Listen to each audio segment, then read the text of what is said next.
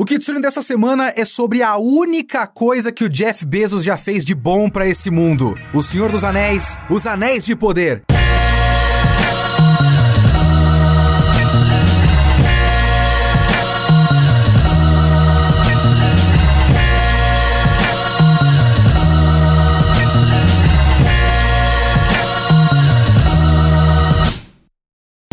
Eu sou o Leonardo Kitsune e o Kitsune da Semana é o meu podcast semanal para eu falar do que eu quiser, quando eu quiser, do jeito que eu quiser. A ideia é que toda semana tenha uma review diferente sobre uma obra diferente, que pode ser de qualquer coisa. Séries de TV, filme, mangá, anime. Se eu vi, se eu li, eu quero falar, então é aqui que eu vou falar. Você pode assistir as gravações do nosso podcast toda terça-feira, às 5 da tarde, ao vivo em twitch.tv barra geekhere. Você pode comentar esse podcast mandando o seu e-mail. Mande o seu e-mail para leo.kitsune.geekhere.com.br ou comentando lá no site www.geekhere.com.br.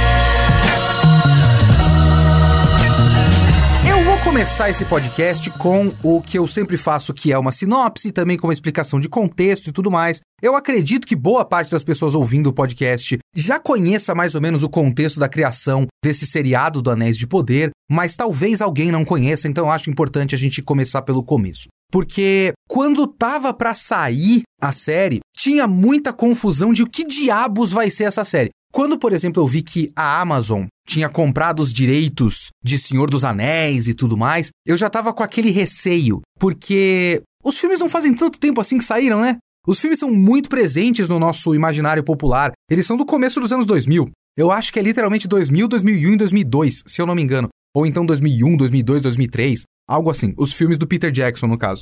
Ainda teve o Hobbit recentemente também, que a gente prefere não lembrar, mas os filmes estão muito presentes na nossa memória, o elenco está muito presente na nossa memória, e eu fiquei muito tempo pensando, cara, eles vão mesmo fazer a gente comparar qual é o melhor Gandalf? Eu não quero isso. Eu não quero um mundo que eu fique pensando, ah, mas o Elijah Wood era um Frodo melhor do que seja lá qual for o novo jovem ator aí que vão colocar no lugar. Aí com o tempo a gente foi percebendo que não era exatamente isso que estava acontecendo em Anéis de Poder, e ficou ainda mais confuso. Por quê? Isso já mudou um pouco, os direitos do próprio Senhor dos Anéis já foram revendidos, alguma coisa do tipo, mas quando a Amazon conseguiu esses direitos, literalmente porque o Jeff Bezos quer o próprio blockbuster hollywoodiano dele e é fã de Senhor dos Anéis. O Jeff Bezos é o pior nerd do mundo, né? O, o nerd mais maléfico do planeta. Se você não percebeu, eu realmente não gosto de bilionários. Eu gostaria muito que Jeff Bezos caísse morto exatamente agora. Mas enfim, isso é outra história. Mas ele queria o próprio bagulho dele. Tem muito daqueles negócios de o Jeff Bezos gosta da atenção que ele ganha de Hollywood com essas produções pro Prime Video. Ele quer muito mais o glamour do que o retorno financeiro. E ele queria o grande blockbuster hollywoodiano dele em forma de um grande seriado. Ele queria o Game of Thrones dele. E eu vou fazer algumas comparações aqui com, com Game of Thrones e com Casa do Dragão, que saiu simultaneamente junto com o Anéis de Poder mas ele não conseguiu os direitos de todo o Senhor dos Anéis. Então não seria um remake de Senhor dos Anéis, nem um remake do Hobbit, porque ele não tem os direitos dos livros. Ele também não tem os direitos do Silmarillion. Se você não conhece, Silmarillion é o livro que reúne as histórias que contam toda a história do planeta fictício no qual se passa o Senhor dos Anéis e o Hobbit. Desde a criação do mundo por Eru e Luvatar e tudo mais. Eu amo Silmarillion. Amo Silmarillion. É o meu livro do Tolkien preferido. Eu acho divertido, eu preciso reler. Então ele não tem o direito, os direitos de adaptação de uma história linear. Ele tem, bizarramente, os direitos de algumas histórias paralelas, de alguns apêndices e tudo mais. Então ele tem os direitos na prática de adaptar o que é a Segunda Era. Eu não vou conseguir fazer um grande resumo para vocês, eu vou colocar na descrição do podcast, tanto no post no geekhere.com.br, quanto na descrição do podcast, que você pode clicar ali embaixo no próprio Spotify, um link para você ler uma matéria que eu fiz no Geek Here sobre qual é o contexto da criação do mundo e tudo mais. O mundo do Senhor dos Anéis tem três eras. A primeira era tem toda uma questão dos elfos, de Valinor, que é uma ilha na qual estão os elfos e tudo mais, e Morgoth, que é um análogo do Lúcifer Deus criou o mundo e os anjos, mas um dos anjos queria ter a própria liberdade e fazer as próprias criações. Eru Ilúvatar não deixou. Esse virou o Morgoth. E o Morgoth é tipo o senhor do mal da primeira era. Ele é vencido e aí a segunda era tem a ascensão do Sauron, que a gente conhece o Sauron. É na segunda era que ele cria os anéis. O Um Anel, que é o grande objeto central da trama do Senhor dos Anéis, os Anéis dos Anões, os Anéis dos Homens e os Anéis dos Elfos. Essa segunda era não tem nada muito substancial escrito. Em alguns apêndices e no Silmarillion, ele passa pela Segunda Era em poucos parágrafos. É um período de milhares de anos que ele só cita que, ah, Sauron enganou os elfos, chamando a si mesmo de Anatar, aquele que dá presentes, e junto com Celebrimbor, criou os anéis, forjou os anéis, mas aí Celebrimbor forjou os três anéis dos elfos, e aí depois Sauron foi para Númenor e caiu nas graças dos Númenorianos e foi na Segunda Era que aconteceu a queda de Númenor e tudo mais. Númenor é um país que não existe mais, é uma espécie de Atlântida do Senhor dos Anéis, que tem os antepassados do Aragorn, etc, etc. Ele passa por tudo isso muito rapidamente.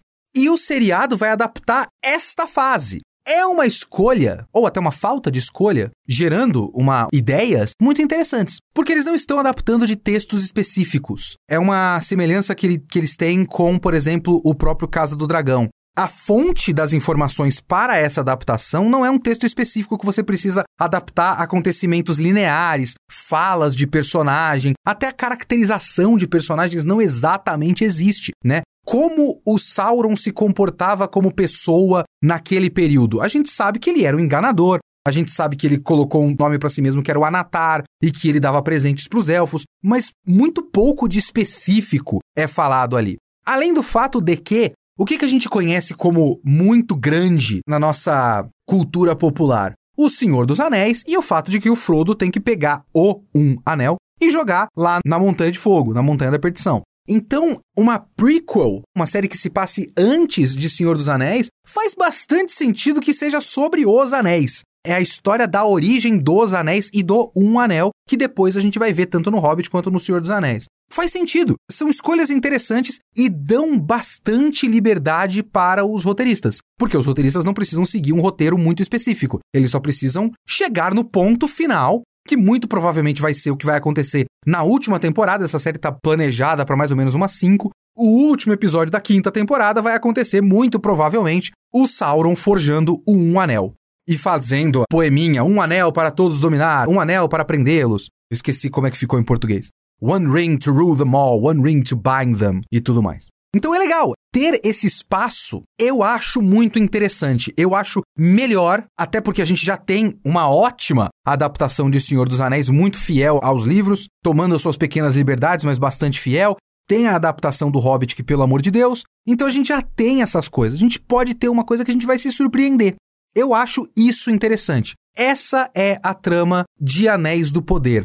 A gente começa a história de um ponto em que houve uma primeira guerra dos elfos contra o Sauron, e a gente vê basicamente toda essa história do ponto de vista da Galadriel. Uma Galadriel muito mais jovem, se eu não me engano, essa série se passa tipo 5 mil anos antes de Senhor dos Anéis. Então, a personagens que a gente já conhece, como a Galadriel e o Elrond, são basicamente personagens diferentes, então a gente conhece uma Galadriel completamente diferente e meio obcecada em caçar o Sauron, porque o Sauron foi vencido, mas não foi exatamente morto, e ela acredita que ele vai voltar, enquanto os elfos estão dizendo: "Não, nós vencemos Sauron. Estamos em tempo de paz. Galadriel, para com essa porra." É basicamente esse o mote do primeiro episódio. O Gil-galad, o alto rei dos elfos, olhando pra Galadriel e falando: Oh, para com essa porra! Então a gente vai vendo lentamente um, o risco, o perigo do retorno e ascensão de Sauron. Esse é o mote básico dessa história. Só que tem uma questão aí, né? É uma questão que acaba definindo muitas das escolhas de roteiro, muitas das escolhas estruturais de Anéis de Poder, que é o fato de ser uma prequel. O fato de a gente basicamente saber várias coisas. A gente sabe que os anéis vão ser forjados. A gente, por exemplo, não tem muito risco, não tem como sentir uma tensão, um risco, por exemplo, a morte da Galadriel ou a morte do Elrond, alguma coisa do tipo. Quando eles partirem para a batalha, eles vão sair vivos, porque eles têm que continuar vivos 5 mil anos depois. E se, se são 5 mil anos, eu lembro dessa informação, não sei se eu tô maluco. Mas enfim, milhares de anos depois, eles têm que continuar vivos e conhecer o Frodo. Sabe, a gente sabe disso. Então, certas coisas acabam acontecendo, acabam sendo escolhidas para essa série muito por conta dessa síndrome de prequel. E muito pelo fato de que a gente meio que sabe qual é o ponto final do seriado. Então eu sinto que essa primeira temporada, pelo menos, ela foi inteira em modo prólogo, digamos assim. Toda ela foi um grande prólogo pra gente chegar num ponto que vai ter que chegar no final da primeira temporada. Só que, até mais do que esse modo prólogo, a gente também tem, e eu vou aqui citar um, o, o vídeo do In Deep Geek. Eu não tinha parado para pensar nesse termo específico, mas o In Deep Geek, no resumo dele do episódio final da temporada, colocou nesses termos e eu achei interessante. Essa série, ela tem mais ou menos uma estrutura de Mystery Box. Estão ligados Mystery Box? É a técnica narrativa preferida do J.J. Abrams. que aí já vai acender uns bandeirinha vermelha para vocês, uns alertas, né? O J.J. Abrams gosta muito de Mystery Box, e o Mystery Box pode ser bom quando bem aplicado, e eu acho que, por exemplo, Anéis de Poder é um bom exemplo de Mystery Box que funciona, sinceramente. Ao contrário, por exemplo, da trilogia do Star Wars que ele não planejou, ou o próprio Shingeki no Kyojin, que é um grande Mystery Box, e aí quando abre a caixa, ele tenta fechar a caixa para abrir de novo, né? Ele acaba sendo um mystery box. E o que ele faz, que eu acho bastante interessante estruturalmente, é que por conta de nós já sabermos boa parte das coisas que vão acontecer ao longo da série, o roteiro do Anéis de Poder trabalha isso meio que de forma temática até porque ele trabalha muito com profecias, trabalha muito com presságios e sensações e maus presságios e tudo mais, de personagens que vão dando dicas de algo que pode vir a acontecer no futuro, mas as coisas ficam sempre desencontradas. Então a gente tem, por exemplo, quando chega em Númenor, a gente sabe que uma das coisas mais importantes da Segunda Era é a queda de Númenor. Númenor é um reino humano, uma ilha afastada da Terra-média, não fica, inclusive, na Terra-média, porque a Terra-média é um continente. Númenor é uma Austrália ali do lado. Númenor fica entre a Terra-média e Valinor, que também é uma outra ilha mágica, inacessível, que é onde os elfos vão no final do Senhor dos Anéis. Acabou a Era dos Elfos, eles saem da Terra-média, ficam só os humanos lá. Númenor é a terra dos antepassados do Aragorn. Eles são extremamente importantes, eles são humanos, mas são humanos diferentes, eles vivem muito mais. Por exemplo, sabe o Viggo Mortensen no Senhor dos Anéis? Aquele gostoso, aquele lindo, aquele homem maravilhoso, ele tem 90 anos de idade, porque os Númenóreanos vivem mais tempo. É muito importante a queda de Númenor. É a Atlântida do Tolkien. Então a gente tem uma visão da queda de Númenor, inclusive com um Palantir, que é aquela bola de cristal lá. Só que essa visão da queda de Númenor, ela acaba ficando meio confusa para os personagens dentro da história. Eles precisam partir para a guerra. Galadriel quer chamar os Númenóreanos para combater a ascensão de Sauron na Terra-média. Mas existem essas visões. Se eu não me engano, é até o, o rei velho que fala que se vocês forem para lá, vocês só vão encontrar a escuridão. É uma cena linda a montagem da queda de Númenor e tudo mais. E é o tipo de coisa que a série não vai esconder de você, porque você, boa parte do público, sabe que isso vai acontecer, mas ele usa tematicamente para criar uma sensação de confusão interna entre as pessoas de lá. Então a gente sabe que os elfos correm algum risco. A gente sabe que os elfos não vão ser extintos, mas eles correm algum risco. E esse risco que os elfos correm causa confusão entre o Gil-galad e o Elrond, entre o Elrond e o Durin, entre o Durin, que é um príncipe anão, e o Durin, rei anão, que é o pai dele, Durin, filho de Durin, né? Até o fato de que a Galadriel está certa quando ela fala pro Gil-galad que ela tem a sensação de que o Sauron está voltando e ele precisa ser caçado. E o Gil-galad diz para ela que eu tenho a sensação que essa sua busca pelo Sauron é o que vai fazer o Sauron ressurgir. Então, essas profecias, essas contraprofecias, essas interpretações de profecias é que são a parte importante dessa história, porque é a maneira do seriado, uma maneira para mim muito inteligente do seriado trabalhar o fato de que a gente sabe o que vai acontecer. Então ela cria essa confusão entre os personagens, principalmente porque um dos grandes motes dessa série é que a única coisa que vai combater a ascensão de Sauron é a união entre os povos. E eles estão 100% desunidos porque cada um acha que alguma coisa vai acontecer. Os anões, anãos, na verdade, inclusive, o plural correto agora na última tradução é anãos. Existe uma explicação ortográfica e histórica para essa escolha. É muito interessante. Talvez eu deixe o link aqui do Twitter do tradutor, que ele explica a escolha de anãos. Então, os anãos não querem ajudar os elfos, os Númenóreanos não querem ajudar os elfos. os elfos são um problema. Ninguém quer ajudar os ninguém gosta dos elfos, né? Enfim.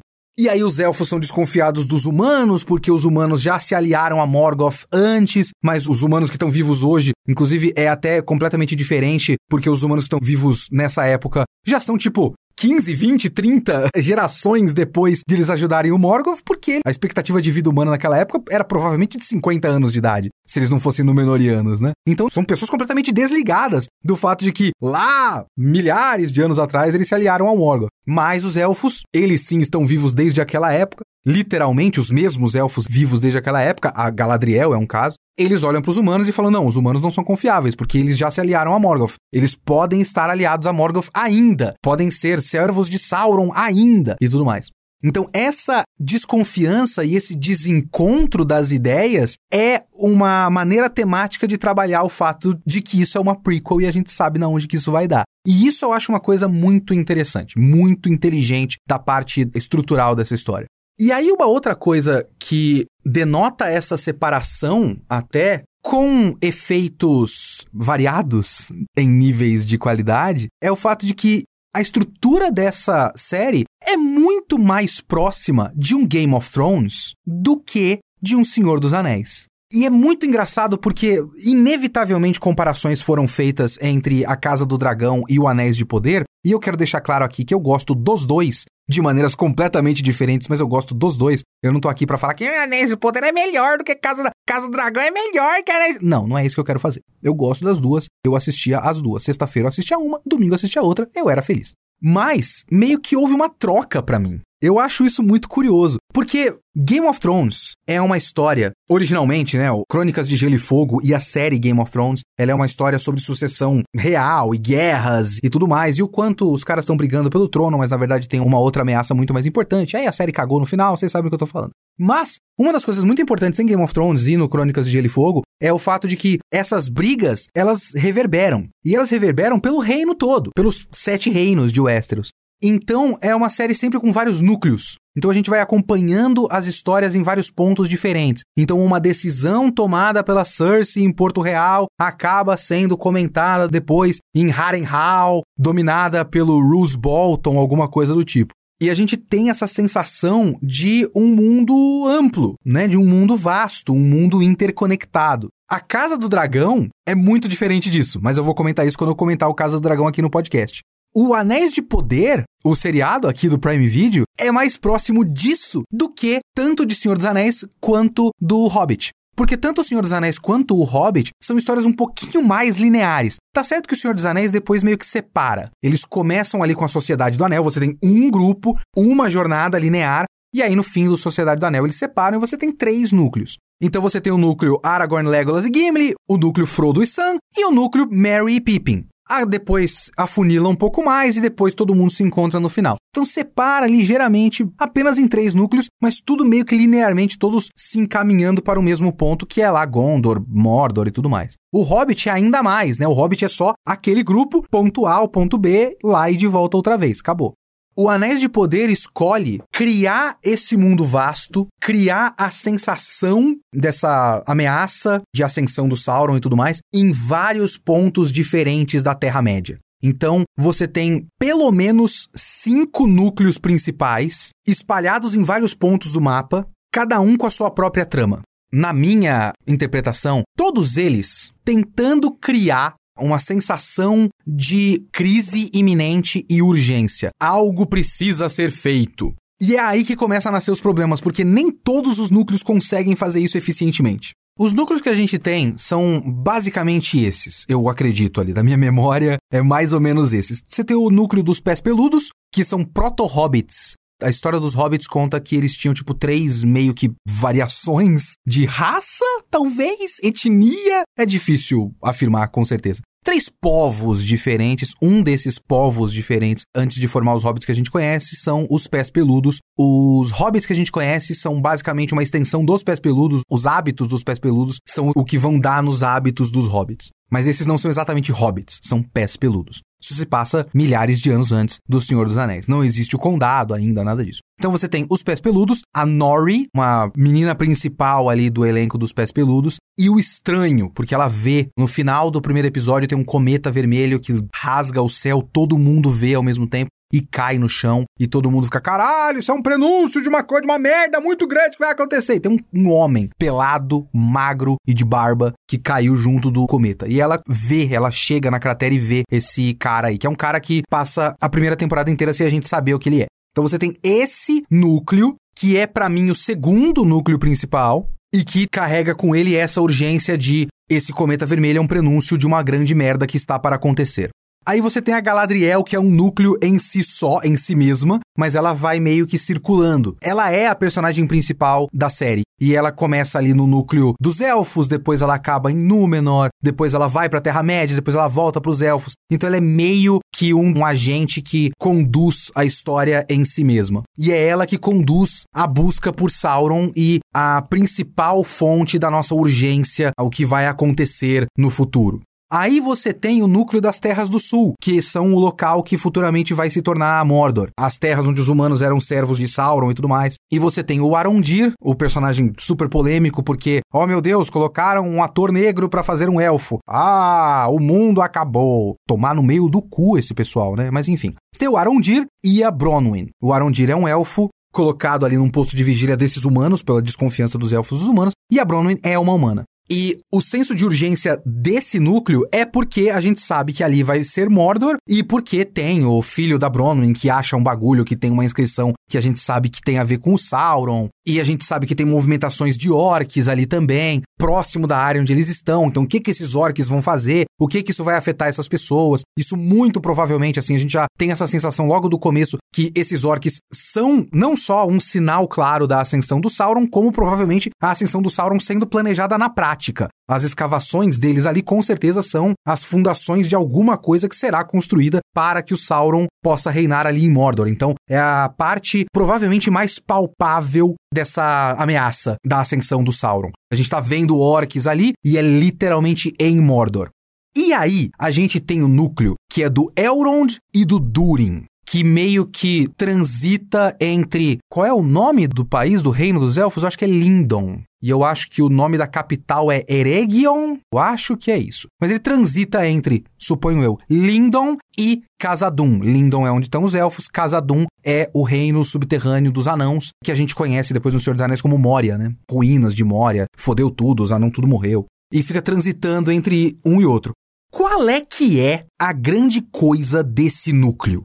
É o fato de que o Gil-galad, o alto rei dos elfos, está vendo os sinais da queda dos elfos, todo o povo deles pode ser extinto, e ele conta uma história que eu vou falar mais pra frente sobre como existe provavelmente um novo minério que está de posse, ou pelo menos os anãos têm acesso a isso. É um novo minério que tem a ver provavelmente com as Silmarils e tudo mais, e que pode salvar os elfos. E aí o Elrond vai falar com o Durin. O Elrond sempre foi amigo do Durin, faz tempo que ele não vê o Durin e tudo mais. Tem toda uma dinâmica de casal separado, faz tempo que não se vê. É muito engraçado, eu adoro esses dois. Mas eu vou falar um pouco mais desse bagulho, porque é basicamente nós precisamos de Mithril para os elfos não morrerem.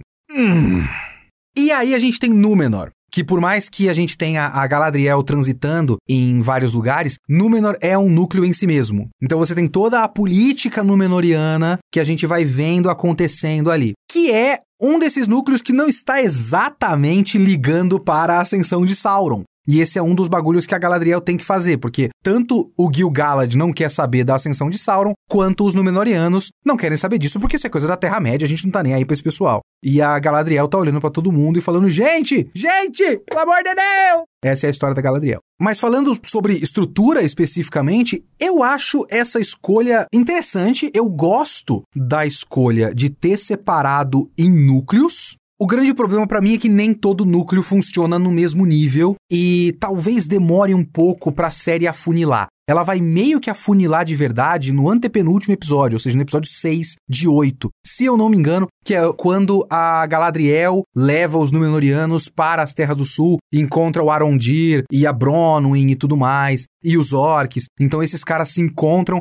O encontro deles é uma cena muito esquisita, sinceramente, porque você tá vendo um monte de coisa acontecendo de noite e de repente a Galadriel e os Númenóreanos chegam de dia. É, é uma cena estranha, é uma, a junção dos núcleos é estranha. Mas isso é o de menos, é uma cena ruim num mar de cenas ótimas.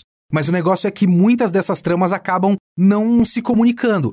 Meu núcleo favorito é o núcleo dos pés peludos. Eu adoro. Se esse seriado cancelasse todos os outros núcleos e fosse só a história da Nori e o estranho andando por aí, me dá sete temporadas. Eu assisto. Eu, tá lindo pra mim, tá lindo. Eu adoro esse núcleo, é muito legal. Esse núcleo, estranhamente, nunca se comunica com o resto da história. Então isso pode causar um estranhamento. Eu vejo como um pequeno defeito da história, sim. Não houve, a gente sabe que as coisas estão interligadas e tudo mais. Momentos, por exemplo, quando o estranho cai no cometa, todo mundo vê o cometa. Quando tem a grande erupção vulcânica do episódio 6, se eu não me engano. A gente vê as consequências nos pés peludos, eles chegam no lugar e o lugar foi todo queimado porque eles estavam passando perto de lá. O destino da caravana deles foi todo queimado pela erupção vulcânica. Então as coisas estão interligadas, mas não exatamente. Porque esse núcleo é meio que um misdirection, meio que um truque de espelhos ali, de fumaça e espelhos, pra gente achar uma coisa quando na verdade era outra, pra gente olhar para um lado e não ver outra coisa acontecendo do outro lado compensa pelo fato de que eu acho, pelo menos para mim, esse núcleo muito carismático. É muito legal. Fora que o grande mistério do núcleo em si, que é quem é esse homem barbado, magrelo, pelado, é um mistério que para mim funciona, um mistério cativante, um mistério instigante. Eu quero saber quem é esse cara, principalmente porque eu quero que esse núcleo funcione. Eu quero que ele tenha uma boa relação com a Nori que ele não seja uma ameaça para ela e tudo mais. Então, a formação desse grupinho me interessa em nível de personagem e por isso o mistério funciona e por isso não é um grande problema que não se comunique com nada. É um grande problema para mim, por exemplo, que o núcleo do Elrond e do Durin e do Gil-galad e do Mithril principalmente seja uma coisa muito mal ligada com o resto. Sim, vai ter um destino no final. Eu vou colocar isso lá para os spoilers do último episódio e tudo mais. O bagulho do Mithril chega num ponto, mas por toda a série, o bagulho do Mithril é muito estranho. Porque por toda a série, eles ficam tipo, o Mithril vai salvar os elfos. O que, vocês precisam de um metal melhor para fazer espada? Que porra que é essa? Depois a gente vê que o Mithril tem uma propriedades que purificam aquelas folhas que estavam corrompidas por conta da ascensão do mal, né? E o pedacinho de Mithril purifica essa folha. Mas ainda assim, tipo, vocês vão pegar o metal e todo mundo vai colocar armadura e vocês estão imunes ao mal. O resto das ameaças é muito mais palpável. É literalmente tem uns monstros invadindo casas de pessoas e matando pessoas. A gente precisa pegar um exército e matar esses monstros e matar o Senhor do Mal antes que ele faça mais um exército. É muito mais palpável do que o negócio do Mithril. Esse negócio do Mithril e da morte, do fim dos elfos, acaba ficando menos palpável, acaba ficando muito mais no campo das ideias por toda a temporada. No fim das contas, acaba tendo um destino disso. Mas ainda eu acho que para quem não conhece exatamente o que tá acontecendo ali, o final ali do último episódio, do episódio 8 dessa primeira temporada, quando a gente vê o que, que vai dar esse bagulho do Mithril, ainda acaba sendo tipo, porra, então é isso que foi feito? E isso é solução de alguma forma? Que porra que tá acontecendo? Então, esse é um núcleo que só funciona porque a dupla Elrond e Durin é muito da hora toda a cena com eles é muito legal. Eles são uma. Ele e a Dissa, a esposa do Durin, também é uma personagem super divertida, porque realmente fizeram. É quase como se estivesse vendo, sei lá, a grande família. É um episódio muito bem produzido dos normais, sabe? Onde o casal, na verdade, é o Elrond e o Durin. E aí tem também a, a Dissa, aquele meme, sabe? Oi, meu nome é Dissa, esse é meu marido, Durin, e esse é o namorado do meu marido, Elrond, né? É muito isso que tá acontecendo ali. E eles são um trio muito divertido. Eu adorei o primeiro episódio quando estreia essa duplinha, né? Essa dinâmica entre os dois. Foi um dos melhores momentos de toda a dinâmica desses personagens, sabe? É muito legal. Então compensa. Compensa o fato de que você vai olhando para aquilo e fala, por que, que eu tô vendo isso e não tô vendo, sei lá, Galadriel tentando convencer os Númenóreanos de partir pra guerra e pegar navio e soldado e cavalo e tudo mais. É estranho. Parece que a gente tá perdendo tempo com esses caras. Então tem dessas coisas quando você faz essa escolha de vários núcleos diferentes. Mais uma vez, é muito parecido com Crônicas de Gelo e Fogo. Porque quem lê Crônicas de Gelo e Fogo tem toda aquela relação de, ah, eu gosto dos capítulos do Tyrion, mas eu não gosto dos capítulos da Sansa. Todo mundo, né? Tanta gente que não gosta dos capítulos da Sansa. Eu gosto dos capítulos da Sansa. Mas é uma coisa muito recorrente, você acaba curtindo mais uma coisa do que outra. Algumas coisas parecem mais urgentes do que outras. Eu tô nesse momento, por exemplo, lendo o terceiro livro da Crônica de Gelo e Fogo. Não me peçam para fazer podcast, porque eu teria que reler o primeiro e eu li faz uns seis anos. Eu não lembro de mais nada, eu não tenho tempo. Eu queria muito, não vou conseguir. Não me peçam, por favor. Não façam me sentir culpado. Eu tô lendo porque eu quero. Deixa eu fazer uma coisa porque eu quero na vida, pelo amor de Deus. Voltando.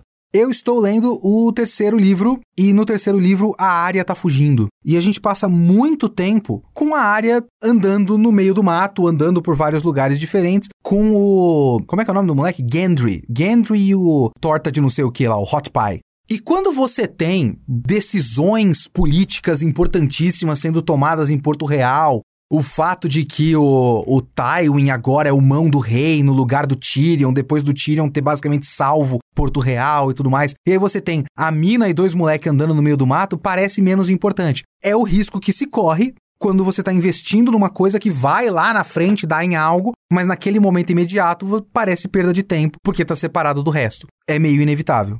Esse negócio de a gente não ter exatamente uma sensação palpável de qual é a ameaça acontece também até por escolhas de direção e escolhas estéticas dessa série. Porque Deixa eu parar um pouquinho aqui só para elogiar o quanto essa série é bonita. Ela é muito bonita. Eu acho a produção de Anéis de Poder muito, muito boa escorrega aqui e ali. Tudo bem, tem alguns cenários de computação gráfica em tela verde que funcionam um pouquinho menos do que outros, mas eu acho, no geral, uma série muito competente, principalmente na sua direção de arte, porque você tem figurinos belíssimos, não só bonitos, mas também com uma ideia muito clara de diferenciar culturas. Sabe? É claro que o, povo humano das terras do sul fica só com trapo, né? Todo mundo veste saco de batata, é horrível. Mas, você pega, por exemplo, a estética de Númenor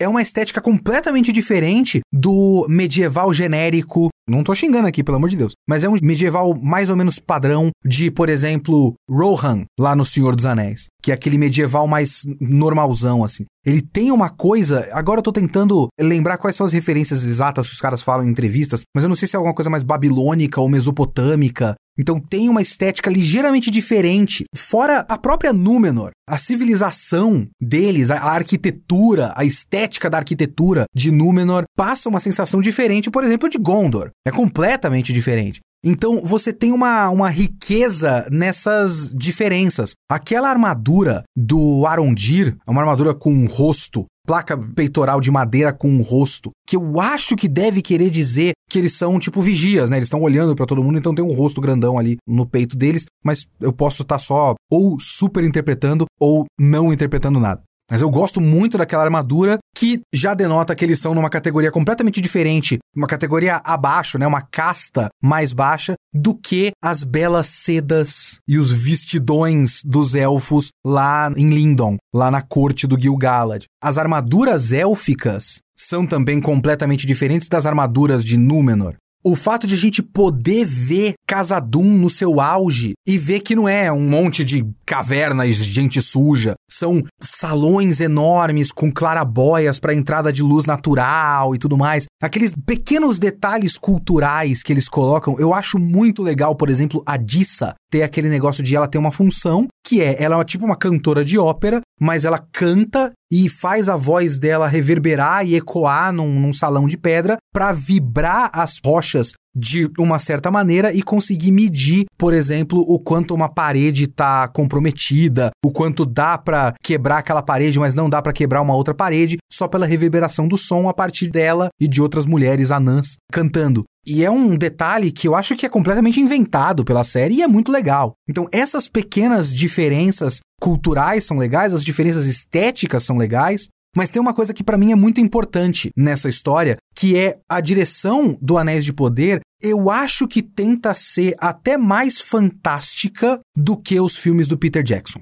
Porque os filmes do Peter Jackson tinham uma coisa que eu acho que é muito importante para aquela época e funciona até hoje, e eu não estou criticando, mas é apenas uma escolha e não precisava ser essa a escolha. Os filmes do Peter Jackson tentam ser menos fantásticos. É difícil, e era muito mais difícil até o fim dos anos 90, começo dos anos 2000, filmes de fantasia serem levados a sério. Não tinha investimento, era tudo muito caro de produzir até, né? Então ninguém queria produzir uma fantasia com dragão e monstro e troll e orc, os cacete a quatro. Lembrem-se, por exemplo, que Senhor dos Anéis é antes dos filmes do Harry Potter, por exemplo. E também eu acho que era meio difícil vender isso é, por exemplo, uma das, das dos fatores principais nas escolhas da direção do seriado do Game of Thrones na HBO, que os caras lá, a dupla D&D olhou e falou: "A gente quer fazer o Game of Thrones, mas quer fazer o Game of Thrones pro pessoal que assiste futebol americano, não pro nerdão bitolado de fantasia". E aí eles cortaram muitos elementos de fantasia. Senhor dos Anéis do Peter Jackson não cortou elementos de fantasia, mas tentou passar uma sensação de possibilidade, de verossimilhança. Tudo aquilo é possível. Então tinha, por exemplo, até no marketing dos filmes, uma coisa muito forte de as armaduras e as armas são reais. Elas foram forjadas, são de metal, não é cenográfico. Então tem uma palpabilidade na estética dos filmes do Senhor dos Anéis do Peter Jackson. E a direção, tirando em alguns momentos que até os fãs não gostam muito e não gostavam na época, o Legolas descendo de skate na escada e tudo mais, que acabam quebrando um pouco isso, mas quebram justamente pelo fato de o resto da direção ser muito mais pé no chão. Isso é só uma escolha. Não precisava ter sido essa escolha. Foi uma escolha acertada para a época e eu ainda gosto, eu acho que os filmes são impecáveis. Mas não precisava ser essa escolha, podia ser outra. Eu acho que Anéis de Poder toma a outra escolha. Anéis de Poder tenta ser mais fantástico. Ele tenta ser mais onírico até. Anéis de Poder é mais onírico do que Sandman, às vezes. Sandman da Netflix, eu quero dizer, né? Então você tem sequências, você tem cenas que parecem sequência de sonho. A sequência em que a Galadriel tá lá no navio para ir para Valinor e recusa e pula do barco é uma sequência de sonho, basicamente. Ela é feita para não ser prática, né? Porque essas coisas que acontecem na Legendarium do Tolkien, elas são meio vagas, para mim pelo menos, não sei se eu tô maluco, mas elas são meio vagas, porque Valinor, por exemplo, é a ilha onde estão os elfos, mas ela está separada, mais ou menos da realidade, suponho, do resto da Terra-média, do resto de Arda, né, que é o mundo da Terra-média. E aí você tem os navios que vão para Valinor, mas aí se você foi, você não pode mais voltar. E tem um elemento nisso que meio que deixa no ar, deixa meio pressuposto que não é só você pegar um barco e você vai indo, indo, indo, indo, indo e você chega, sabe? Existe alguma magia ali e ele precisava representar essa magia como algo mágico. E ele realmente fez como algo mágico. Era basicamente um túnel de luz no mar. E todo mundo tá entrando naquele negócio com o barco, entoando uma espécie de cântico, entrando em transe ali, e a Galadriel não entra nesse transe. Então você vê esses caras meio que num transe, meio que num sonho. Então aquilo precisa ser visualmente mágico, visualmente fantástico.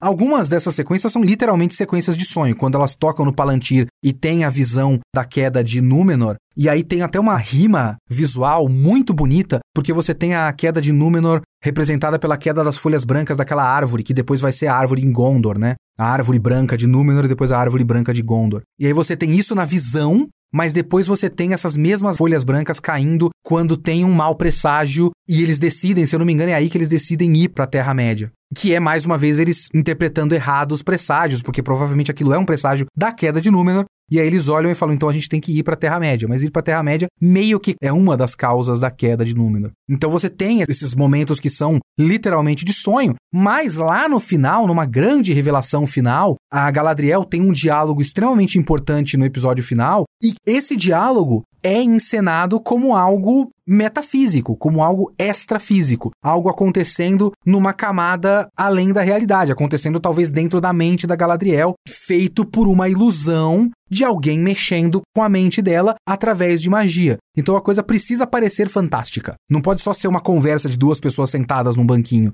E o Anéis de Poder não tem medo de ser fantástico. E isso acarreta até na nossa sensação assistindo. Os figurinos são menos realistas e mais belos. Tem mais a ideia de ser belo do que ser tipo, eu acredito que dá para você lutar com essa armadura. A armadura da Galadriel é linda, linda, sensacional, puta que pariu, maravilhosa. Mas ela não tem exatamente a intenção de ser possível, ou de ser viável, ou de ser uma boa armadura em combate. Ela tem a intenção de ser bonita, e de quando você vê ela em cena do lado do Halbrand, do lado dos Númenóreanos, do lado do Arondir, ela é diferente. Ela tá num nível acima. Ela é a Galadriel. Essa é a sensação.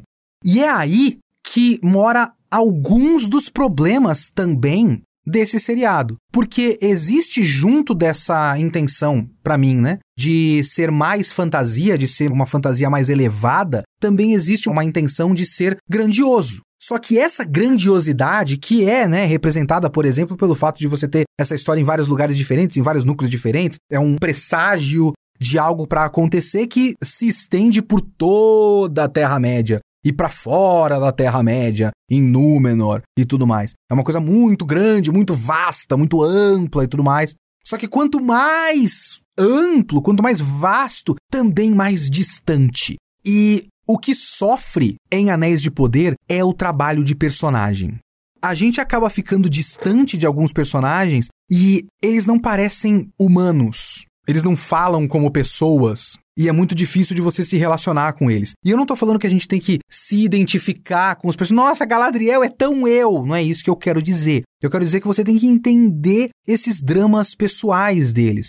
Muitas vezes porque existem dramas pessoais. Mas esses dramas pessoais às vezes parecem pequenos demais quando você tem algo tão grande. Para mim, por exemplo, o maior exemplo de todos disso é o núcleo do Elendil. Quem é esse cara? Vamos lá. Em Númenor existe a política de Númenor, certo? Para começo de conversa, eu já acho que esse seriado faz um serviço não muito bom em relacionar os problemas políticos de Númenor com o todo da trama. E a gente tem que lembrar que o todo da trama é o grande senhor das trevas está retornando para a Terra-média! É uma coisa muito grande, muito grande. Não é nós precisamos resolver aqui quem vai ser o próximo rei. É o mal está retornando e o mundo será engolido por trevas. Então, tudo que não é isso, tudo que não é tão grande quanto isso, acaba ficando pequeno demais e pouco importante. E quando não é diretamente relacionado com aquilo, acaba, na minha interpretação, inevitavelmente perdendo força. A política de Númenor já é um problema. Agora, as picuinhas familiares do Elendil, ou Elendil, e o Isildur, que é o filho dele, e a outra menina que eu acho que chama Earien. É Earien? Acho que é Earien. Quem são esses caras para começo de conversa? O Elendil, se eu não me engano, é o cara que depois vai acabar na Terra-média fundando Gondor ou algo próximo disso. Não me lembro muito bem, mas é algo próximo disso. Não exatamente isso, mas próximo disso. O Isildur, filho do Elendil,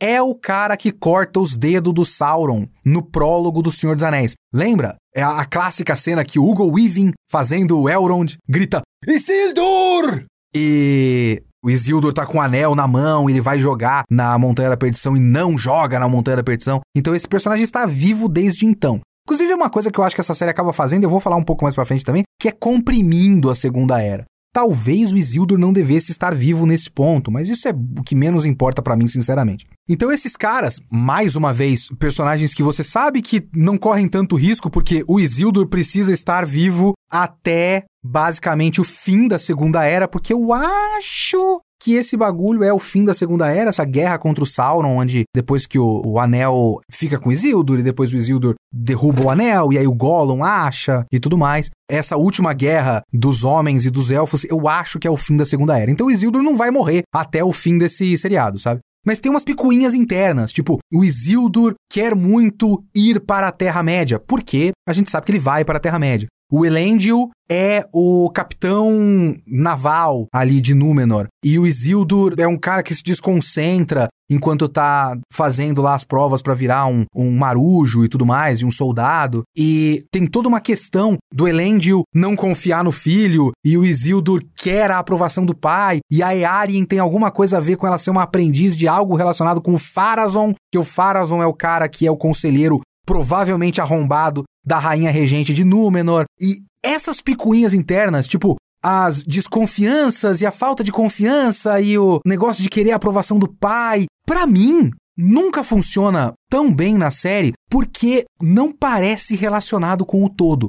Quando você faz essa escolha de colocar os stakes, sabe, os riscos as coisas que estão em jogo na série, como a literal ascensão do Senhor de todo o mal, herdeiro do anjo caído do céu que traiu Deus.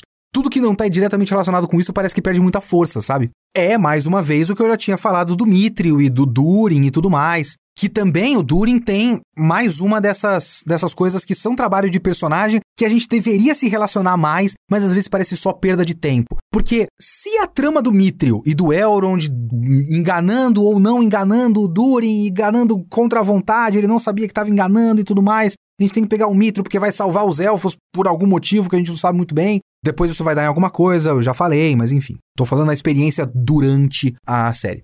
Se tudo isso já parecia muito distante, ainda parece mais distante os conflitos geracionais entre Durin e Durin, Durin pai e Durin filho, que é o Durin querendo ajudar o amigo dele, elfo, e o pai dele falando: "Não, nós não vamos ajudar o seu amigo elfo". Essas coisas, elas são interessantes quando você, por exemplo, isso funciona até um pouquinho melhor. Elas são interessantes quando você pega o todo. Por exemplo, isso se relaciona com aquilo que eu estava falando daquelas profecias que são interpretadas de um lado ou de outro, ou mal interpretadas e tudo mais. Porque o Durin filho não está exatamente errado. É importante que o Mithril vá para a mão dos elfos, porque isso vai ajudar na batalha contra o grande senhor do mal. Por outro lado, o Durin pai não está errado, porque ele não quer que se escave o Mithril, porque, e a gente vê isso no episódio 7, 6, eu não lembro, quando eles abrem um buraco, e aí o seriado faz um checklist de coisas que precisam ser mostradas numa série de Senhor dos Anéis, e mostra o Balrog que é aquele mesmo Balrog que o Gandalf luta no Sociedade do Anel. Esse Balrog é chamado de a ruína de Durin. Porque o que vai acontecer futuramente é que os anãos vão escavar tanto Casadum que eles vão chegar lá no fundo e vão encontrar o Balrog. O Balrog que agora está ligado com a porra da lenda do Mithril que eles inventaram para o seriado. Então existe uma relação com o todo e tem esse jogo legal de um, eles estão desunidos, então tematicamente é importante que exista essa desunião, porque a gente sabe que só a união é que vai vencer o mal, a união dos povos. O Anéis de Poder é, uma, é aquela faixa antes do jogo de futebol, tipo, diga não ao racismo, paz nos estádios e tudo mais. E então tem essa relação com um dos temas mais importantes dessa história e também tem relação com essa confusão de profecias e presságios e premonições. Mas às vezes dá aquela sensação de por que, que eu tô vendo esses dois discutirem? Não funcionou como personagem, porque o Durin pai não é um personagem muito bem formado. O Durin filho é, mas o Durin pai não muito. Fica tipo, porra, é uma discussão que talvez funcionaria em outro tipo de seriado, mas não nesse tipo de seriado, porque ele trata de coisas muito maiores do que isso. E aí acontece também de a gente ter algumas tentativas de humanizar uns personagens que são muito interessantes, mas que às vezes dão numas coisas estranhas. E aí eu vou falar do assunto espinhoso desse negócio, mas não se preocupem, está tudo bem, a gente vai chegar num ponto aqui.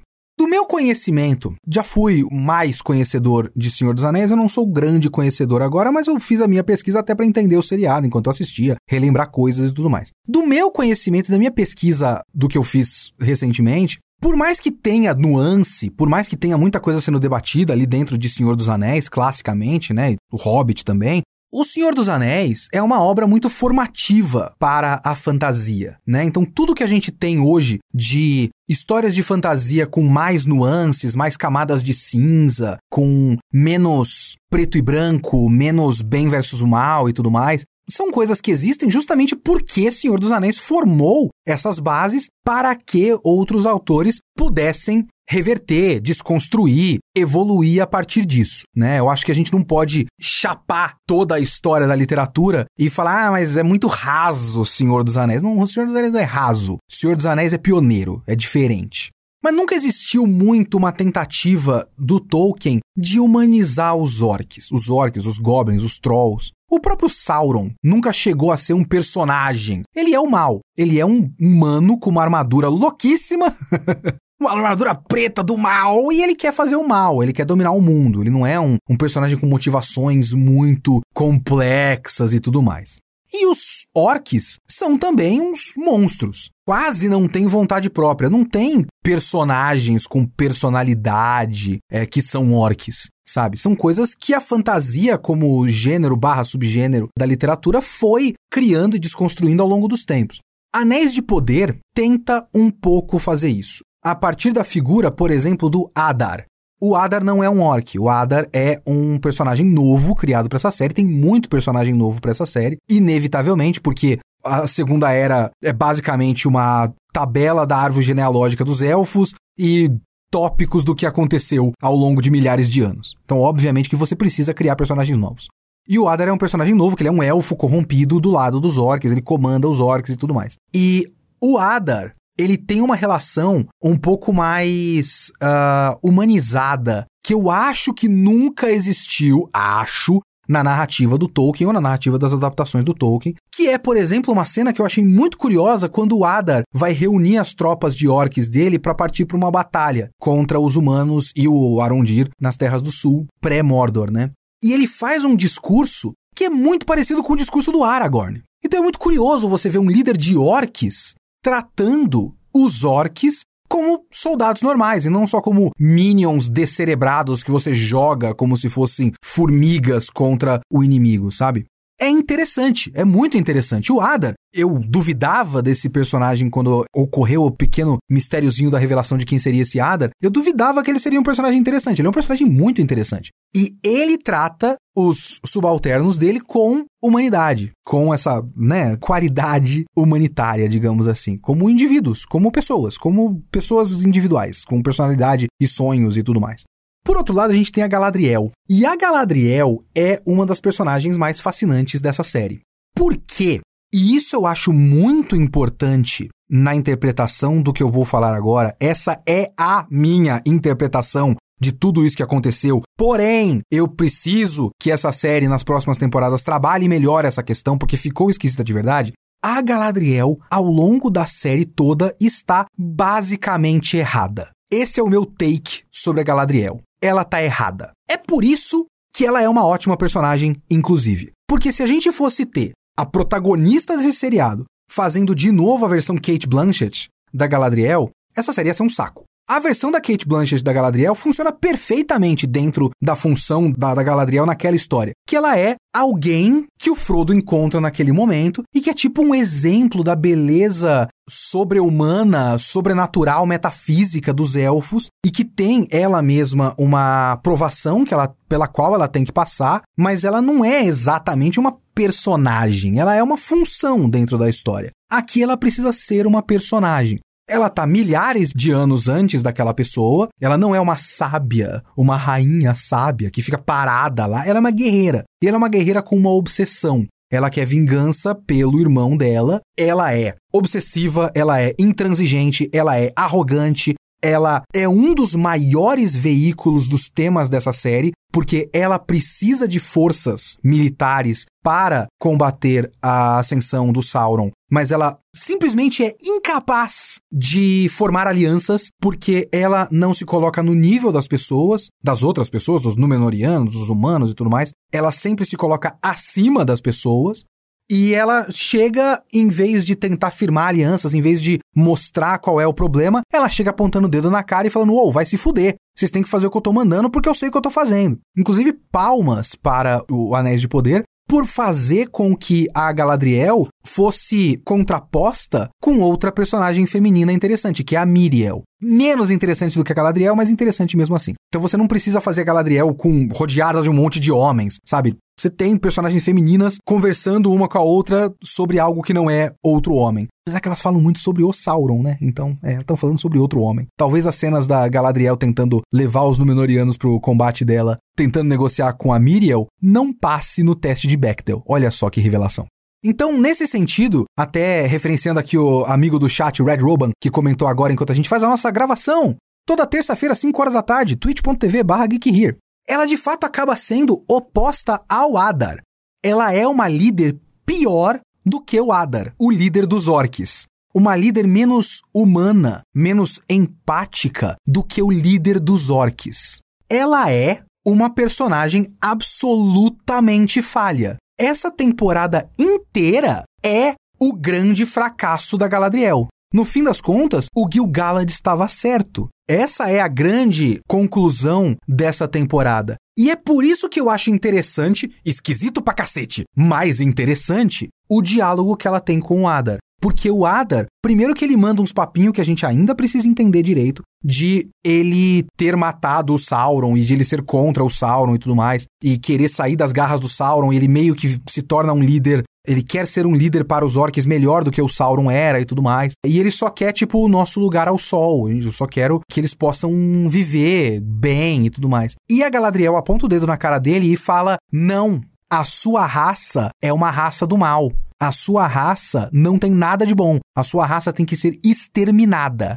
Eu vi aquela cena e eu tive essa sensação, e eu sei que vocês viram essas tretas de Twitter e tudo mais, e eu falei que eu colocaria isso na pauta para discussão, não como concordância, mas para discussão. Aquele é o momento que eu olhei e falei: caralho, que porra é essa? É a Galadriel nazista da eugenia? Porque é um discurso muito eugenista um discurso basicamente nazista da Galadriel. Isso esbarra com o fato de que até onde eu sei, como eu já comentei, de fato, no texto do Tolkien, originalmente, os orcs são isso, né? Eles não são muito mais do que isso. Os orcs são o mal, eles são tipo minions do mal. São seres corrompidos quase sem livre-arbítrio. Tem isso também nas descrições dos orcs. Eles não têm exatamente livre-arbítrio, eles aguardam um líder. E eles meio que seguem a manada de acordo com o que o líder ordena, por isso que eles precisam do Sauron e tudo mais. Quando não tinha um líder, eles acabam se espalhando por aí, mas quando vem um líder, eles se reúnem. Eles são meio que seres quase sem personalidade, livre-arbítrio ou alma. Será que eles têm alma? É debatível dentro da literatura do Tolkien. Mas Anéis de Poder não é a literatura do Tolkien. Anéis de Poder tomou a decisão deliberada, proposital, de humanizar esses elfos. E quando você toma essa decisão, e aí você faz o discurso da Galadriel falando que não, eles são uma raça do mal que precisa ser exterminada, você não está mais, dentro desse seriado especificamente, você não está mais trabalhando com minions do mal, com zumbis, com robôs sem alma e tem que destruir um exército de robôs. Você está lidando com alguém, uma mulher branca loira, olhando para um monte de outros seres que são arquetipicamente falando de outra etnia e dizendo: vocês são uma raça do mal que precisa ser exterminada. Ela é basicamente genocida. O que eu acho que é importante a gente lembrar é que boa parte da intenção dessa primeira temporada é mostrar que a Galadriel estava completamente fora de si o tempo todo. Ela tinha sua razão, ela tinha uma motivação pessoal, uma dor que ela sentia, mas essa dor que ela sentia estava levando ela para o caminho do mal. De fato, existe até um foreshadowing disso. O irmão dela fala que ela tem que tocar as trevas no começo para poder depois, acho que é alguma coisa assim,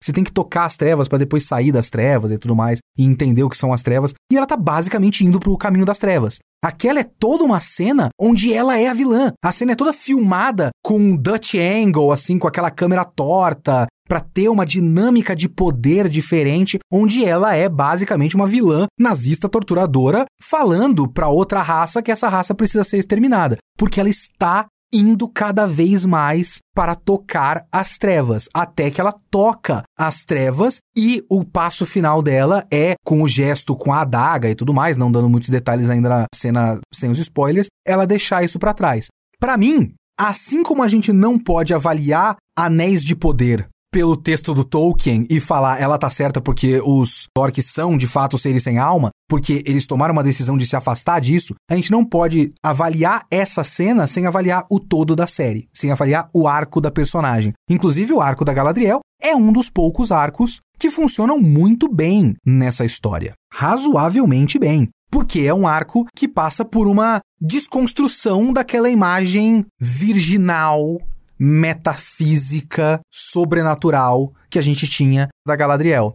E faz ela ser uma personagem falha para depois ser essa personagem que a gente conhece. Então é um caminho. Eu gostaria que a série abordasse um pouco mais isso aí, um pouquinho mais. Seria de bom tom no decorrer das temporadas, mas eu acho que existe um contexto.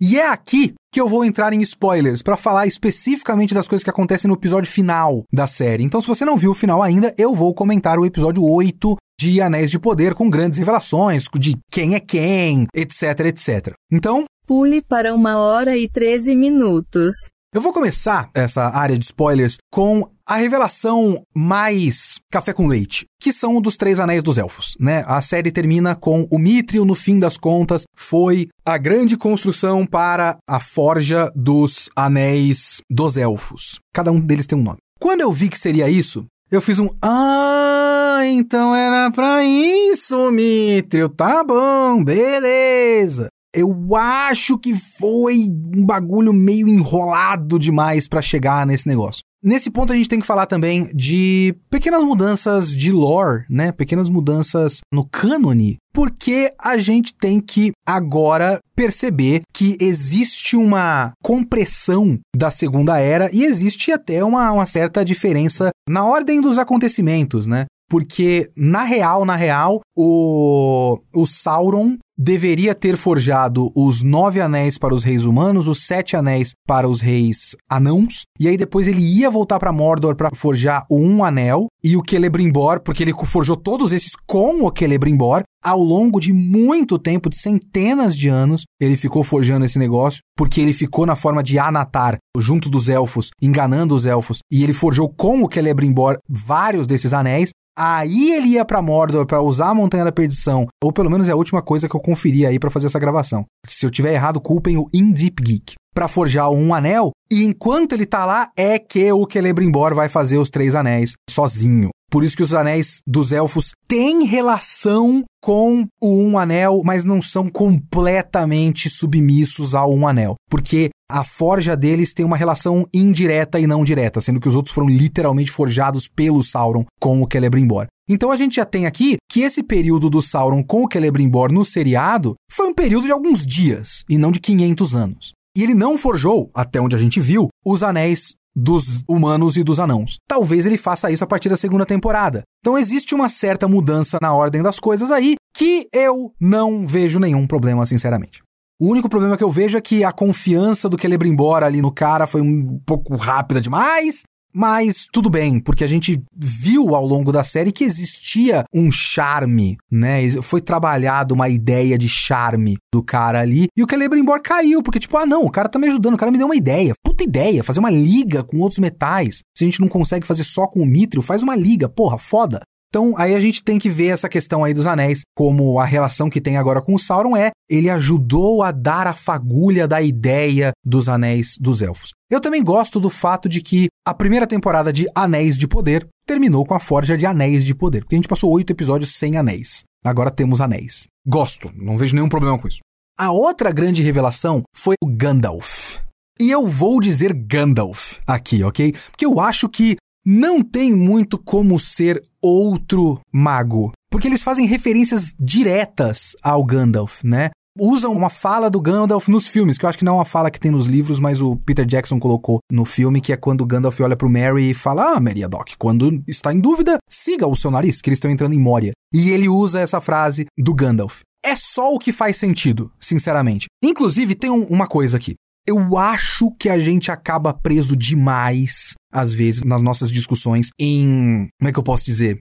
Ser surpreendido ou não ser surpreendido. Eu não vejo absolutamente nenhum problema em a revelação final do estranho não ser o Gandalf. Porque tudo que foi construído até aquele momento tem a ver com o Gandalf. Principalmente o fato de que a gente vê a chegada dele com os proto-hobbits. E o Gandalf sempre teve essa relação muito próxima com os hobbits. Então, todas as dicas da trama foram para que a gente chegasse nessa conclusão. Se fosse outra coisa, eu ia olhar e falar, cara, vocês fizeram uma outra coisa completamente diferente em sete episódios e no oitavo vocês vão para outra. Ele é o Sauron agora, como era uma das teorias. Será que ele é o Sauron? O Intip Geek, por exemplo, criou uma teoria num certo ponto especulando aí, jogando pro alto, que, sei lá, será que é um Balrog em forma humana? Porque ele tinha poderes de fogo, poderes destrutivos e tal. Se fosse qualquer outra coisa que não fosse o Gandalf, toda a construção do resto do seriado ia ser idiota para mim. Completamente idiota. Eu gostei. Eu fiquei sinceramente emocionado na revelação final, em todo o momento da Nori saindo da caravana com os pés peludos e tudo mais, para viver uma aventura. Talvez. Ah! A única coisa que eu teria aqui para colocar um, um asteriscozinho é que eu sei que eles querem fazer umas rimas temáticas, mas por que fazer mais um hobbit que é diferente dos outros porque gosta de aventura? Isso deixa o Frodo ligeiramente menos especial. O Frodo e o Bilbo, né? Ligeiramente menos especiais para mim, não sei, sinceramente. Mas é, pode ser bobagem da minha cabeça. Eu ainda amo de paixão todo o núcleo pé peludo e a Nori é uma personagem super legal e a duplinha que ela faz com o Gandalf, agora podemos falar Gandalf, é uma dupla muito legal. Talvez o único problema aqui que eu tenha é o negócio daqueles caras de branco lá, o, o Eminem. Aqueles gente esquisita que fica seguindo o cometa. Eles terem se enganados, na verdade, né? Eu acho um pouco estranho, ao mesmo tempo que talvez faça até mais sentido. Porque eles são seguidores do Sauron e eles viram sinais, e eles foram atrás do sinal. Eles não sentiram magicamente, extrasensorialmente que, ó, oh, nosso senhor Sauron está lá. Sabe? Eles foram, tipo, viram um sinal. Ah, um cometa. Deve ser o nosso senhor do mal. É um cometa vermelho. É um mau presságio. Com certeza é o nosso senhor do mal. Aí foi atrás do cara. O cara tinha poderes. Vai, ele tá confuso. Mas deve ser o nosso senhor do mal. Faz sentido até, vai. Mas foi, como eu falei no começo do podcast, todo um, um truque de fumaça, espelhos e tudo mais, para que a gente pensasse no estranho como o Sauron, mas o Sauron estava em outro lugar. E aí a gente tem a revelação final do Sauron. O Halbrand é o Sauron. Vocês podem ir lá no geekhere.com.br e ler as minhas críticas dos episódios 1 a 7, e vocês vão ver que eu cito diversas vezes que o Halbrand muito provavelmente é o Sauron. A minha aposta sempre foi o Halbrand sendo o Sauron. Por quê? Porque a série, mais uma vez, colocou todas as dicas. Se tivesse uma reviravolta nessa parte, seria outra reviravolta meio estranha, meio esquisita. Ele é um cara charmoso, um cara cheio de lábia, um cara que se infiltra nos lugares e todo mundo gosta dele automaticamente, confia nele automaticamente. Ele sempre foi interessado em Forja, desde que ele estava em Númenor. E a série faz um bagulho que eu acho muito interessante, que é ele nunca confirma nada, nunca! as pessoas vão meio que inferindo coisas. Mais um desses detalhes de caracterização da Galadriel. O fato de a Galadriel ter simplesmente decidido na cabeça dela que ele era o rei humano das Terras do Sul e ido com essa teoria é mais um desses detalhes de arrogância dela. Porque ela determinou isso, ele nunca falou nada. E ela falou: esse cara é o rei, o rei dos caras. E o cara nunca respondeu: sim, eu sou o rei dos caras. Os caras foram lá e levantaram: ah, viva Halbrand, rei das terras do sul. E ele não falou: é, viva. Ele fala, na verdade, né? Ele fala um bagulho lá, mas esse é o único momento que é uma aclamação. E ele estava lá para tomar as terras do sul, que são a terra dele, né? Mas ele nunca exatamente afirma nada. É interessante, isso é muito interessante. O episódio final meio que acelera esse processo e, vai dando todos os red flags possíveis, né? Mas aí já era o episódio final, a gente estava construindo para a grande revelação. Existe um bagulho que é mais um desses passos de humanização de personagem, mas aí a gente tem que ver até que ponto é humanização ou não. Porque a gente nunca viu o Sauron até hoje, até Anéis de Poder, a gente nunca viu o Sauron como algo além de o maluco da armadurona muito doida. Ou um grande olho em cima de uma torre, né? A gente sabe pelo Silmarillion, pelos relatos, que ele foi o Anatar e tudo mais. Então agora a gente tá vendo ele com mais humanidade. E quando ele vai fazer o discurso para Galadriel, que ele joga na cara dela, você vai ter que viver com o fato de que Sauron retornou por sua causa, e ele está certo ele manda um papinho. Ele meteu essa com a Galadriel, dizendo que quando ele se livrou de Morgoth, era como se ele tivesse se livrado de uma coleira. Ele estava sendo oprimido pelo Morgoth. E agora ele pode ser livre, ele só quer um mundo melhor e tudo mais. Um papinho muito próximo do Adar. Aí a gente tem que ver, o Adar tá falando a verdade? O Sauron barra Halbrand tá falando a verdade? Os dois estão falando a verdade? Nenhum dos dois tá falando a verdade? Mas tem esse pequeno detalhe. Porque a gente sempre interpretou o Sauron como o capacho do Morgoth. E depois o Morgoth morre e ele vira o chefe.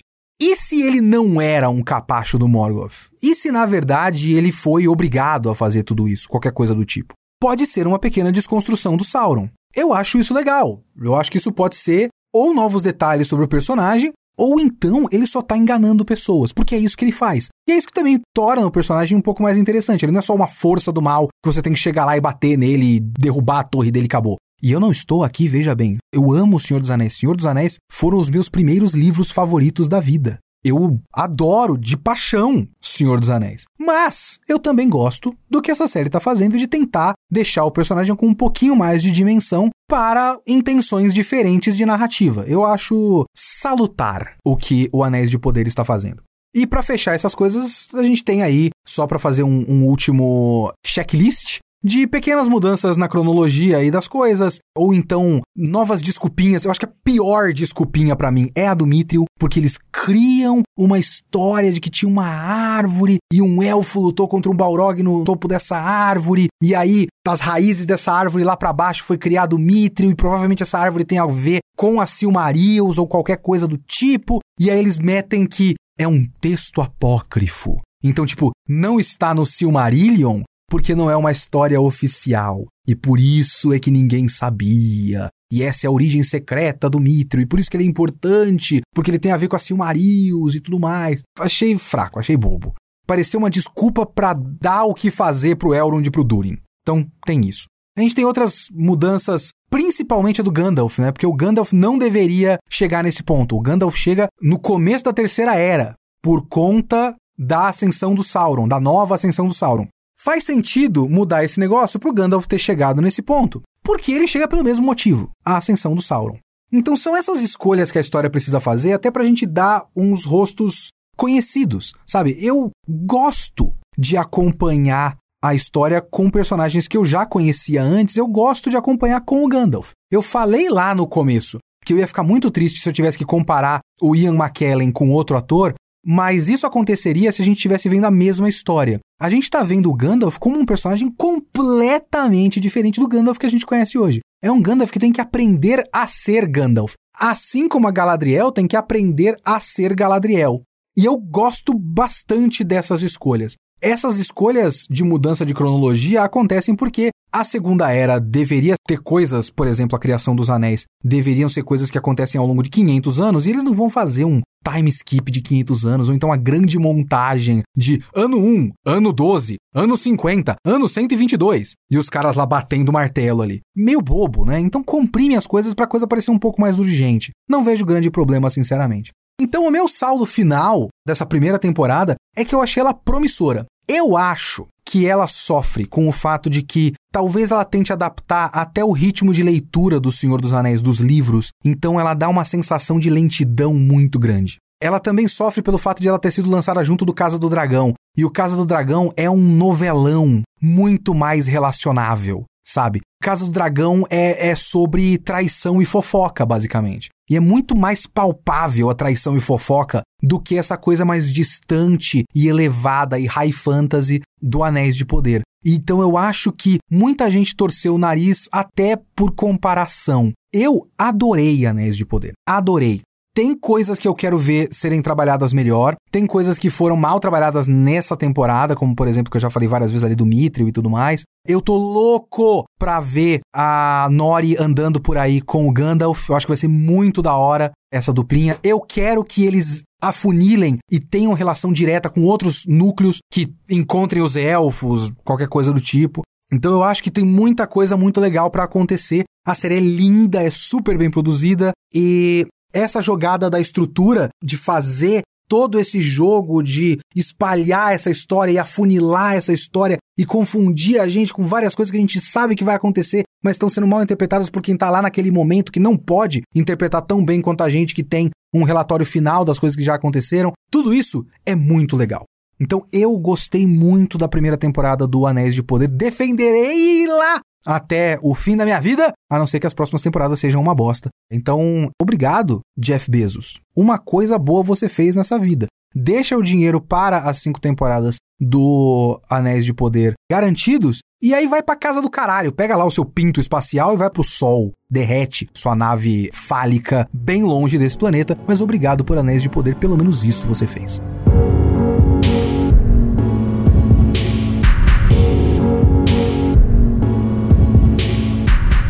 Para a leitura de e-mails e comentários do Kitsune da semana passada, que foi sobre Tai Chi ou Batalha de Honra, filme do Jet Li. Eu tenho aqui um e-mail do Piada Interna, que esse é o nome dele, nome de internet, o Piada Interna, falando mais uma vez do Recôncavo da Bahia. Fiquei muito feliz quando você revelou o tema desse podcast, principalmente porque ele faz parte de uma das minhas categorias de filmes favoritas, a categoria dos chineses se agredindo com motivos ou não. Sabe o que isso me lembra? Eu tenho certeza que eu vi um filme, não sei qual, só tenho essa, essa lembrança muito específica. Algum filme no qual um. filme de Kung Fu, um filme chinês, onde um cara pesca na terra, tipo, tá no chão, ele enfia a mão no chão e tira um peixe do chão. Ele fala, pesquei um peixe. Aí o outro cara fala, eu que deixei esse peixe aí. O peixe é meu? Não, eu que pesquei. Aí eles lutam. Essa é tipo uma das primeiras cenas do filme. É qualquer coisa. É meu, foda-se, ah, luta. Então, muito divertido. Durante a pandemia de Covid-19, eu dediquei uma boa parte do meu tempo a ver filmes como esse. Batalha de Honra foi um que eu vi pela primeira vez, inclusive através dessa maratona. Crescendo, eu sempre tive mais contato com o Jack Chan, provavelmente por minha mãe achar que os filmes pastelões dele eram menos violentos. Tem um pouco disso, né? Tem uma, um, um feeling de que é você tá vendo perna longa e não luta. Eu sempre adorei muito ver filme do Jack Chan, mas o evento era ver o filme inteiro e depois ver os erros de gravação. Esse é o evento filme do Jack Chan, que nunca teve muito com Jet Li. Jet Li se leva um tanticozinho mais a sério, mas não muito também, mas um tantinhozinho mais a sério. Ah, admito que meu repertório com o Jet Li ainda é pequeno. Você fala no podcast sobre ter dificuldade de dissecar esses filmes de forma mais crítica. E eu entendo muito isso, apesar de muitos desses filmes conseguirem e com muita facilidade se provarem obras de ficção terríveis. Recomendo fortemente King of the Triads ou Bad Blood de 2010. É uma viagem em forma de filme. Não conheço nenhum desses filmes. Ou são dois nomes para o mesmo filme. É muito possível, né? Na maioria das vezes, esses, esses filmes só precisam de um roteiro eficiente para funcionarem, já que o que todo mundo quer ver é o show-off de porrada e o motivo a gente arruma depois. É muito isso. Às vezes você releva. Apesar de muitos desses filmes conseguirem espaço para uma crítica anti-guerra e anti-imperialista, eles adoram fazer filme batendo em japonês na Segunda Guerra para dar uma lavada de alma. Eu tô tentando lembrar qual é o filme, eu não tenho certeza se é O Mestre das Armas, mas tem um filme que eu acho que é com Jet Li, que começa com o Jet Li lutando contra um monte de karateca e ele bate em todo mundo. Será que o Gil reconhece? Ah, é um remake de um filme do Bruce Lee, onde o Jet Li bate um monte de karateca e tem Ip Man, que também é muito da hora, com o Donnie Yen, que ele também bate um monte de karateca. Eles gostam muito de bater em japonês. Eu entendo perfeitamente. Um dos casos que mais ficou comigo foi enquanto eu assistia o Drunken Master 2, que é filmes do Jack Chan que eu não vi, do Mestre Bêbado. Que é, na verdade, um remake do primeiro filme, porque títulos são coisas subjetivas demais.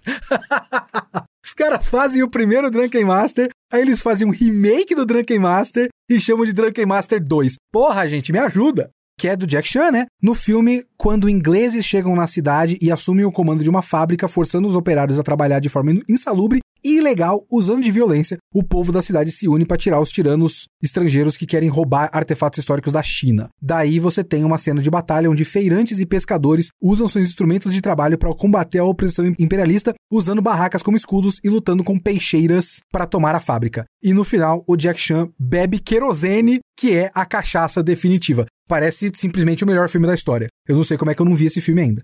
Espero que você traga mais casts de agressão entre chineses, porque com crítica social foda ou sem, ver esses filmes é muito bom.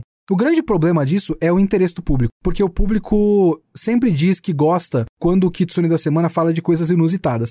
Aí ele vai lá e não ouve. Isso é uma coisa que é a verdade, veja bem. Mas tudo bem, eu entendo, de vez em quando eu quero arriscar umas coisinhas assim, mesmo que ninguém ouça. Vamos ver no que dá.